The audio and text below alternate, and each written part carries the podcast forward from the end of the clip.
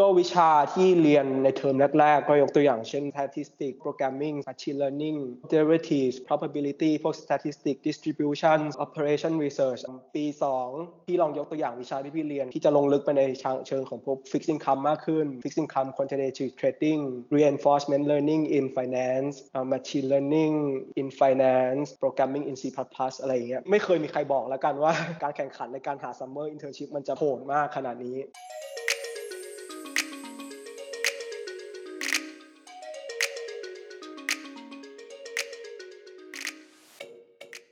สวัสดีครับ สวัสดีครับ วันนี้นะครับก็มาอยู่กับพี่อาร์มนะครับ พี่อาร์มเนี่ยเป็นรุ่นพี่อยู่ที่บัญชีจุฬาด้วยกันนะครับ ก็ตอนนี้พี่อาร์มเพิ่งเรียนจบจากที่ NYU เนาะ ก็อยากจะให้พี่อาร์มช่วยแนะนำตัวให้ทุกคนรู้จักหน่อยละกันครับ พี่ชื่ออาร์มนะครับ ตอนปตรีก็จบมาจากภาควิชาสถิติบัญชีจุฬา major คณิตศาสตร์ประกันภัยครับ แล้วก็เรียนจบแล้วจาก Master of Financial Engineering from NYU ก็อยากจะให้พี่อาร์มช่วยเล่าให้ทุกคนฟังหน่อยก็ได้ครับว่าปอโทที่พี่อาร์มเรียนเนี่ย พี่อาร์มเรียนอะไรบ้าง สาขาที่พี่เรียนมันชื่อว่า Financial Engineering ก็คือมัน apply พวก mathematics พวกสถิติที่ประยุกต์ใช้ในในเชิงของการสร้าง product ทาง finance ถ้าคนเคยเรียน finance มาก็จะได้ยินพวกเรื่อง option พวกเรื่อง derivative ก็เป็นหนึ่งในแบบ product ทางการเงินเหมือนกัน หรือว่าจริงๆแล้วเนี่ยเราสามารถ engineer อย่างอื่นได้ เช่นพวกแบบโปรแกรมเทรดเกี่ยวข้องกับการทำ portfolio คืออะไรก็แล้วแต่ที่เกี่ยวข้องกับการประยุกต์ใช้ mathematics เนื้อหาที่เรียนจากตอนปอตรีกับตอนปอโทของพี่อาร์มเนี่ยมันต่างกันยังไงบ้างอะถ้าเพราะเพราะว่าตอนที่พี่อาร์มเรียนปอตรีเนี่ยพี่อาร์มก็เรียนสถิติมาเหมือนกันสิ่งที่เขาเรียนปอตีกันก็คือ ความรู้อะไรที่ค่อนข้าง generic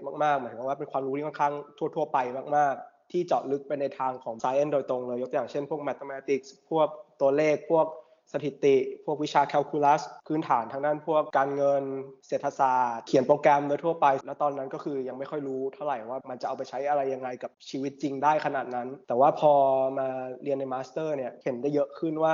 สิ่งที่เราเรียนจากปอตรีอะมันสำคัญยังไงในการที่ถ้าเราจะลงไปทำงานในส่วนที่มันเป็น technical area จริงๆในทางด้านของ finance แล้วเนี่ยมันเอาประยุกต์ใช้ยังไง ยกตัวอย่างเช่น เรียนทฤษฎีทางสถิติ 2 อย่างเงี้ยวิชาที่ค่อนข้างเกี่ยวข้องกับ distribution ต่างๆ พวก calculus พวก integrate พวก differential equation เอามาใช้กับการทำงานจริง ๆ ได้ยังไง ซึ่งมันใช้ได้จริงๆนะอยากถามพี่อาร์มหน่อยครับว่าระยะเวลาเรียนของที่ปอโทของพี่เนะครับมันกี่ปีอะครับขึ้นอยู่กับเราเลยว่าเราอยากจะเรียนจบภายใน 1.5 ปี ปีครึ่งหรือว่า 2 ปีก็คือขึ้นอยู่กับว่าแทนในการหางานของเรายังไงบัตเจ็ตของเราเป็นยังไง ข้อดีของการเรียนปีครึ่งก็คือได้รีบออกไปทำงานเร็ว แต่ว่าข้อเสียก็คือเรามีเวลาสั้นกว่าในการแบบเตรียมตัวเพื่อจะเพื่อที่จะหางาน ในขณะที่แบบบางคนเนี้ยเขาต้องการในการเตรียมตัวในการหางานมากกว่า อยากได้งานที่อยากทำมากกว่า อาจจะใช้เวลานานมากกว่า ก็สามารถแบบยืดเรียนไปถึง 2 ปีได้ ที่พี่อาร์มบอกว่าระหว่างปีครึ่งกับ 2 ปีเนี่ยคือเขาแบ่ง semester ยังไงบ้างอะพี่อาร์มแล้วก็ในแต่ละ semester เนี่ยมันมีจุดต่างยังไงครับ ปีหนึ่งก็แบ่งเป็น3 semester ก็มีแบบ spring summer แล้วก็ fall master ในโปรแกรมของอเมริกาทั่วไปอะถ้าไม่ใช่ pure science จริง ๆ เช่นพวกแบบสถิติหรือว่าอะไรเงี้ยซึ่งยกตัวอย่างเช่นในฟิวในฟิลของพี่อย่างเงี้ยส่วนมากเนี่ยเขาจะเน้นให้คนหางานทำยังไงก็ได้แบบให้คนได้งาน เพราะมันจะขึ้นมันจะส่งผลทำให้ ranking เขาดีขึ้นหรือแย่ลงปีแรกเนี่ยเขา จะพยายามทำยังไงก็ได้ให้คนที่เข้ามาเนี่ยหา summer internship ให้ได้ เพราะนั้นมันจะเป็นประตูด่านแรกในการได้งานในอเมริกา แล้วส่วนปีที่ 2 ค่อยๆ specialize ไปในบาง area มากขึ้น ก็ขึ้นอยู่กับความชอบของเราเลยว่าเราอยากไปในทางไหนอยากเรียนอะไรยังไง มันก็ที่ NYU ค่อนข้าง flexible พอสมควร ก็วิชาที่เรียนในเทอมแรกๆ ก็ยกตัวอย่างเช่น statistics programming machine learning derivatives probability พวก statistics distribution operation research อะไรแบบมันก็จะแบบเกี่ยวข้องกับแบบอะไรที่แบบปูทางให้เราในการแบบปี 2 พี่ลองยกตัวอย่างวิชาที่พี่เรียน ที่จะลงลึกไปในเชิงของพวก fixed income มากขึ้น fixed income quantitative trading reinforcement learning in finance machine learning in finance programming in C++ อะไรอย่างเงี้ยถ้าพูดถึงเรื่อง thesis มันแบ่งออกไปได้หลายอย่าง ยกตัวอย่างเช่น การทำ research paper ก็เป็นทางหนึ่ง การทำโปรเจกต์กับพวก company ใน industry ยกตัวอย่างเช่น JP Morgan assign โปรเจกต์มาให้ทางมหาลัย มหาลัยต้องการนักเรียนไปช่วยทำโปรเจกต์นี้อะไรเงี้ยเป็นอีกทางหนึ่งที่ทำให้เรามี exposure กับ people who work in the industry ว่าอีกทางหนึ่งก็คือเราจะฝึกงานอยากถามพี่อาร์มแต่ว่ามันมีวิชาไหนบ้างที่พี่พี่อาร์มชอบมากเลย วิชาพวก stat พวก option pricing probability stochastic calculus มันค่อนข้างตัวเลขนิดนึง แล้วก็ค่อนข้างชอบพวก fixed income พวก programming พวกแบบ C++ อะไรอย่างเงี้ยพี่พี่จะค่อนข้างชอบเป็นในเชิงของแบบ technical นิดนึง แต่ว่าก็จะมีบางคนที่ชอบในเชิงของพวก investment track พวกจัดพอร์ต ไปทำงานในเชิงของแบบ buy side ไปทำงานในเชิงของพวกฟัน บางคนอาจจะฉีกไปเลย ไปเลือกเรียนในส่วนของพวก corporate finance อยากถามพี่อาร์มหน่อยครับว่าทำไมถึงพี่อาร์ม เลือกที่จะมาเรียนปอโท พี่อยากเรียน financial engineering ตั้งแต่แบบก่อนเข้าปอตีอยู่แล้ว เนื่องจากว่าคุณพ่อพี่ก็ก็ทำงานในแบบสายๆนี้ด้วย แล้วเขาก็พูดถึงแบบ financial engineering มาพอสมควร ซึ่งก็มันเหมือนกับเป็นสิ่งที่แบบมันอยู่ในหัวแล้วมันเอาไม่ออก แล้วพี่ก็เห็นได้ว่าภาควิชาสถิติบัญชีจุฬาเนี่ยมันมีสาขาประกันภัย แล้วก็มันมีโอกาสในการไป exchange ต่อต่างประเทศได้ พี่ก็เลย เลือกเรียนสถิติ จริงๆ แล้วมีผู้ใหญ่ที่พี่เคารพท่านหนึ่งเคยบอกว่า พวกอะไรที่มันเป็นพื้นฐานของ finance มากๆเนี่ยมันเป็นคณิตศาสตร์มันเป็นสถิติหมดเลย อยากถามพี่อาร์มหน่อยครับว่าค่าเทอมมันอยู่ที่ประมาณเท่าไหร่อะครับสำหรับที่ NYU มันก็จะประมาณ 70,000-80,000 เหรียญ ต่อ 2 ปี แต่ว่าถ้าเป็นมหาลัยอื่น โคลัมเบีย พวก Ivy League อะไรบางที่มันเป็นโปรแกรมในลักษณะเดียวกันมันก็อาจจะแพงกว่านั้น ซึ่งพี่ตอนแรกพี่ก็วางบัตเจตไว้ว่าประมาณไม่น่าเกิน 4 ล้าน รวมค่ากินอยู่อะไรด้วย 2 ปี โอกาสในการสร้างรายได้ที่นี่มันก็ค่อนข้างเยอะพอสมควร แล้วในขณะที่เราเรียนเนี้ยมันก็ฝึกงานเขาก็จ่ายตังค์เราค่อนข้างดีพอสมควร มันก็มีทางในการช่วยแบ่งเบาภาระพ่อแม่อยู่ แต่ว่าทั้งนี้ทั้งนั้นก็อยากจะบอกว่าการแข่งขันทางด้าน พวก job opportunities ที่อเมริกามันค่อนข้างโหดมาก ค่อนข้างรุนแรงมากอย่างที่บอกไปในตอนแรกที่ NYU นี่เขามีทุนการศึกษาให้ด้วยไหมอะครับเขาก็ให้แบบ10%หรือว่าอะไรเงี้ยมันเหมือนกับแบบส่วนลดค่าเรียนมากกว่า criteria ของการได้ก็คือเรื่องเกรด เรื่อง experience ในอดีตทำไมถึงพี่เลือกจะมาเรียนที่ NYU อะครับทำไมถึงไม่ได้ไปมหาลัยอื่นๆนะครับเอาจริงก็สมัครไปแบบหลายมหาลัยพอสมควร แต่ทั้งนี้ทั้งนั้นก็คือการสมัครมหาลัยในการเรียนต่อปอโทอะบางอย่างมันก็ขึ้นอยู่กับโชคก็ใครที่กำลังสมัครปอโทก็อยากแนะนำว่ายื่นไปให้ได้มากที่สุดเท่าที่จะยื่นได้ คือเคยได้ยินมาจากเพื่อนหลาย ๆ คนเนี่ยเขาก็เล่าให้ฟังว่าการที่จะไปเรียนปอโทเนี่ยต่างประเทศอยู่ก็ควรที่จะดูแบบเมืองด้วยดูประเทศด้วย ให้พี่อาร์มช่วยเล่าให้ฟังหน่อยก็ได้ว่าที่นิวยอร์กเป็นยังไงบ้าง ก็คือในนิวยอร์กก็จะมีมหาลัยหลัก ๆ ประมาณ 2-3 มหาลัยด้วยกันถ้าในเชิงของทางด้านการเงิน Columbia University ก็เป็นหนึ่งใน Ivy มี NYU ซึ่ง campus ก็คือตั้งอยู่กลางเมืองเลย Washington Square Park มี City University of New York บางคนก็รู้จักในชื่อของ Baruch College NYU ไม่มี campus NYU เป็นมหาลัยที่แบบอยู่ตามตึกของทั้งเมืองในนิวยอร์ก ซึ่งนิวยอร์กซิตี้ก็คือ campus ของ NYU คนเขาพูดกันนะ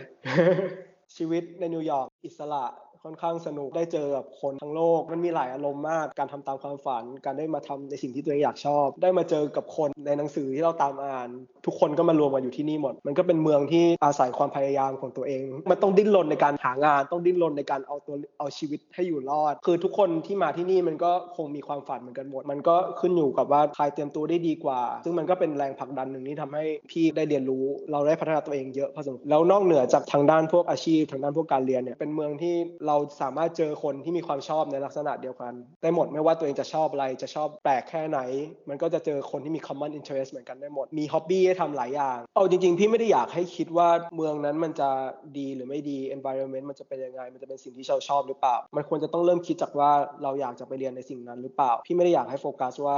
ฉันจะต้องมานิวยอร์กเท่านั้น เพราะบางที่มันก็อาจจะมีอะไรหลาย ๆ อย่างที่รอเราอยู่ก็ได้ คนที่ไม่ได้เรียนจบตรงจากสถิติ หรือวิศวะสามารถเรียนปริญญาโทใบนี้ได้ไหมอะครับ ก็พี่เชื่อว่าทุกอย่างมันก็เป็นไปได้นะขึ้นอยู่กับเราว่าเราจะเตรียมตัวยังไงแบ็กกราวด์คนที่เขารับเข้ามาเนี่ยก็จะเป็นพวก engineering พวก stat พวก math จะมีคนที่เรียนจบ finance มาบ้าง ก็ต้องไปเรียนเสริม programming พวก C++ พวก Python com sci data sci อีกส่วนหนึ่งที่จะช่วยให้เข้าโปรแกรมในลักษณะนี้ได้ก็คือ ไปหางานในเชิงของพวก quantitative analyst ในใน finance การมี background ในการทำงานในเชิงของพวกแบบ banking พวก fintech ในเชิงของพวก com sci พวก data sci ก็ค่อนข้างช่วยพอสมควรเหมือนกัน บางคนเขาก็จะไป take course ออนไลน์พวก C++ CFA ก็มีส่วนในการที่ทำให้ช่วยเข้าโปรแกรมพวกนี้ได้ เหมือนกัน โปรแกรมพวกนี้ในลักษณะนี้เนี่ยเขาค่อนข้างสนใจว่าคนที่เขาจะรับเข้ามาเนี่ยมีความสามารถในการหางานต่อได้ เพราะฉะนั้นก็ต้องลองคิดว่าอะไรที่เป็นสิ่งที่เราทำได้นะตอนนี้ในการที่จะทำให้เราเนี่ยไปหางานต่อได้หลังจากเรียนจบ ก็สิ่งนั้นจะเป็นสิ่งที่ช่วยคนที่ไม่ได้มี background โดยตรงขนาดนั้น ในการเข้าโปรแกรมพวกนี้ได้ admission process เขาเป็นยังไงบ้างอะพี่อาร์มต้องใช้คะแนน GMAT ไหมพวก financial engineering โปรแกรมพวก mathematics and finance โปรแกรมประมาณเนี้ยครับเขาก็จะรับพวก GRE กับ TOEFL GRE ก็จะมี part ในเชิงของที่เป็น math กับภาษา ส่วนมากคนหลายคนที่เข้าโปรแกรมนี้ก็จะพยายามทำคะแนนเลขให้เต็มมี SOP แน่นอนมี letter of recommendation แล้วก็เรื่องของ interview process ก็ขึ้นอยู่กับมหาลัยว่ามหาลัยพวกนั้นจะมีหรือเปล่า คือถ้าไม่มีตั้งแต่แรกอาจจะมีแบบ recording interviews มาก่อนอะไรประมาณเนี้ยตั้งแต่ตอน application process ของที่ NYU เป็น record เรียนจบมาแล้ว งานที่สามารถไปทำได้มันมีอะไรบ้างครับ งานในเชิงของพวก quantitative analyst quantitative finance quantitative researcher traders developers ถ้าพูดถึง financial industry หลักๆ ก็คือมันจะมีแบ่งเป็น buy side กับ sell side buy side ก็ยกตัวอย่างเช่นพวก hedge fund asset management firm trading firm เป็น sell side ก็จะเป็นฝั่งที่เป็นแบงก์มากขึ้นยกตัวอย่างเช่นพวก Goldman JP Morgan ไปทำงานในส่วนของพวกที่เป็น derivative desk เป็น structurers หรือว่าเป็น quantitative analyst ในฝั่งของ sell side fixed income equity derivatives options คนที่มาเรียนพวก financial engineering มันจะมี background ทางด้านพวก stat แมทแล้วก็มีพวกโปรแกรมมิ่งบางคนก็จะเด่นเรื่องพวกโปรแกรมมิ่งไปเลย จะไปทำงานพวก Google Amazon ก็มี ไปเป็นแบบ developer ในพวก Google Amazon ที่ฉีกไปเลยก็มี หรือบางคนก็จะไปทำงานในพวก fintech startup ที่เกี่ยวข้องกับพวก high frequency trade พี่อาร์มมีอะไรอยากจะฝากให้กับคนที่สนใจที่อยากจะเรียนปอโทด้าน financial engineering ไหมครับเอ่อถ้าใครมีความคิดที่แบบอยากจะมาเรียนต่อ หาข้อมูลเยอะๆ ถ้าไม่รู้จะเริ่มยังไง ก็อยากให้แบบสมัครสอบไปเลย แล้วเดี๋ยวทุกอย่างมันก็จะเกิดขึ้นหลังจากนั้นเอง อะไรที่มันเป็นความฝันของเราอะไรที่เราอยากทำมันก็มันก็เป็นไปได้มันแค่ต้องเริ่ม ครับแล้วก็การมาในนิวยอร์กการมาใช้ชีวิตต่างประเทศ มันก็ค่อนข้างต้องสู้ชีวิตพอสมควรเหมือนกัน ความต้องรับผิดชอบกับตัวเอง เพิ่มเข้ามาพอสมควรเหมือนกัน แต่ว่าทั้งนี้ทั้งนั้นมันก็มันก็คุ้มค่ากับสิ่งที่ได้มา สิ่งที่อยากจะบอกก็คือ ไม่เคยมีใครบอกแล้วกันว่า การแบบการแข่งขันในการหา summer internship มันจะแบบโหดมากขนาดนี้ ตั้งแต่เดือนแรกก่อนเข้าเรียนเลยอย่างเงี้ยหลายๆบริษัทคนเขาอยากทำงานกันก็คือเริ่มรีคูดคนกันแล้ว ก่อนจะเข้า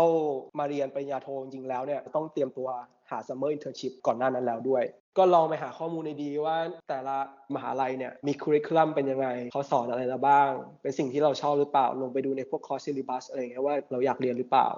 ได้ครับพี่อาร์มก็ขอบคุณพี่อาร์มมากที่มาแชร์เกี่ยวกับตัวปอโท financial engineering ที่ NYU ให้กับหลายๆ คนฟังเชื่อว่ามันถ้าใครสนใจเนี่ยก็จะเป็นวิดีโอที่เป็นประโยชน์มากๆ เพราะว่าลงลึกในแบบเนื้อหามากๆ ไม่ว่าจะเป็นการเรียนแล้วก็การใช้ชีวิตอยู่ที่นิวยอร์กแล้วกัน ก็ถ้าใครมีคำถามอะไรเนี่ยสามารถคอมเมนต์มาได้เดี๋ยวจะขอรวบรวมแล้วมาถามพี่อาร์มอีกทีละกันนะครับ ได้ครับได้ครับ ขอบคุณมากครับที่ขอบคุณมากนะครับชวนพี่มามามามามาแชร์ขอเสริมนิดนึงว่าถ้าสมมติว่าใครอยากจะ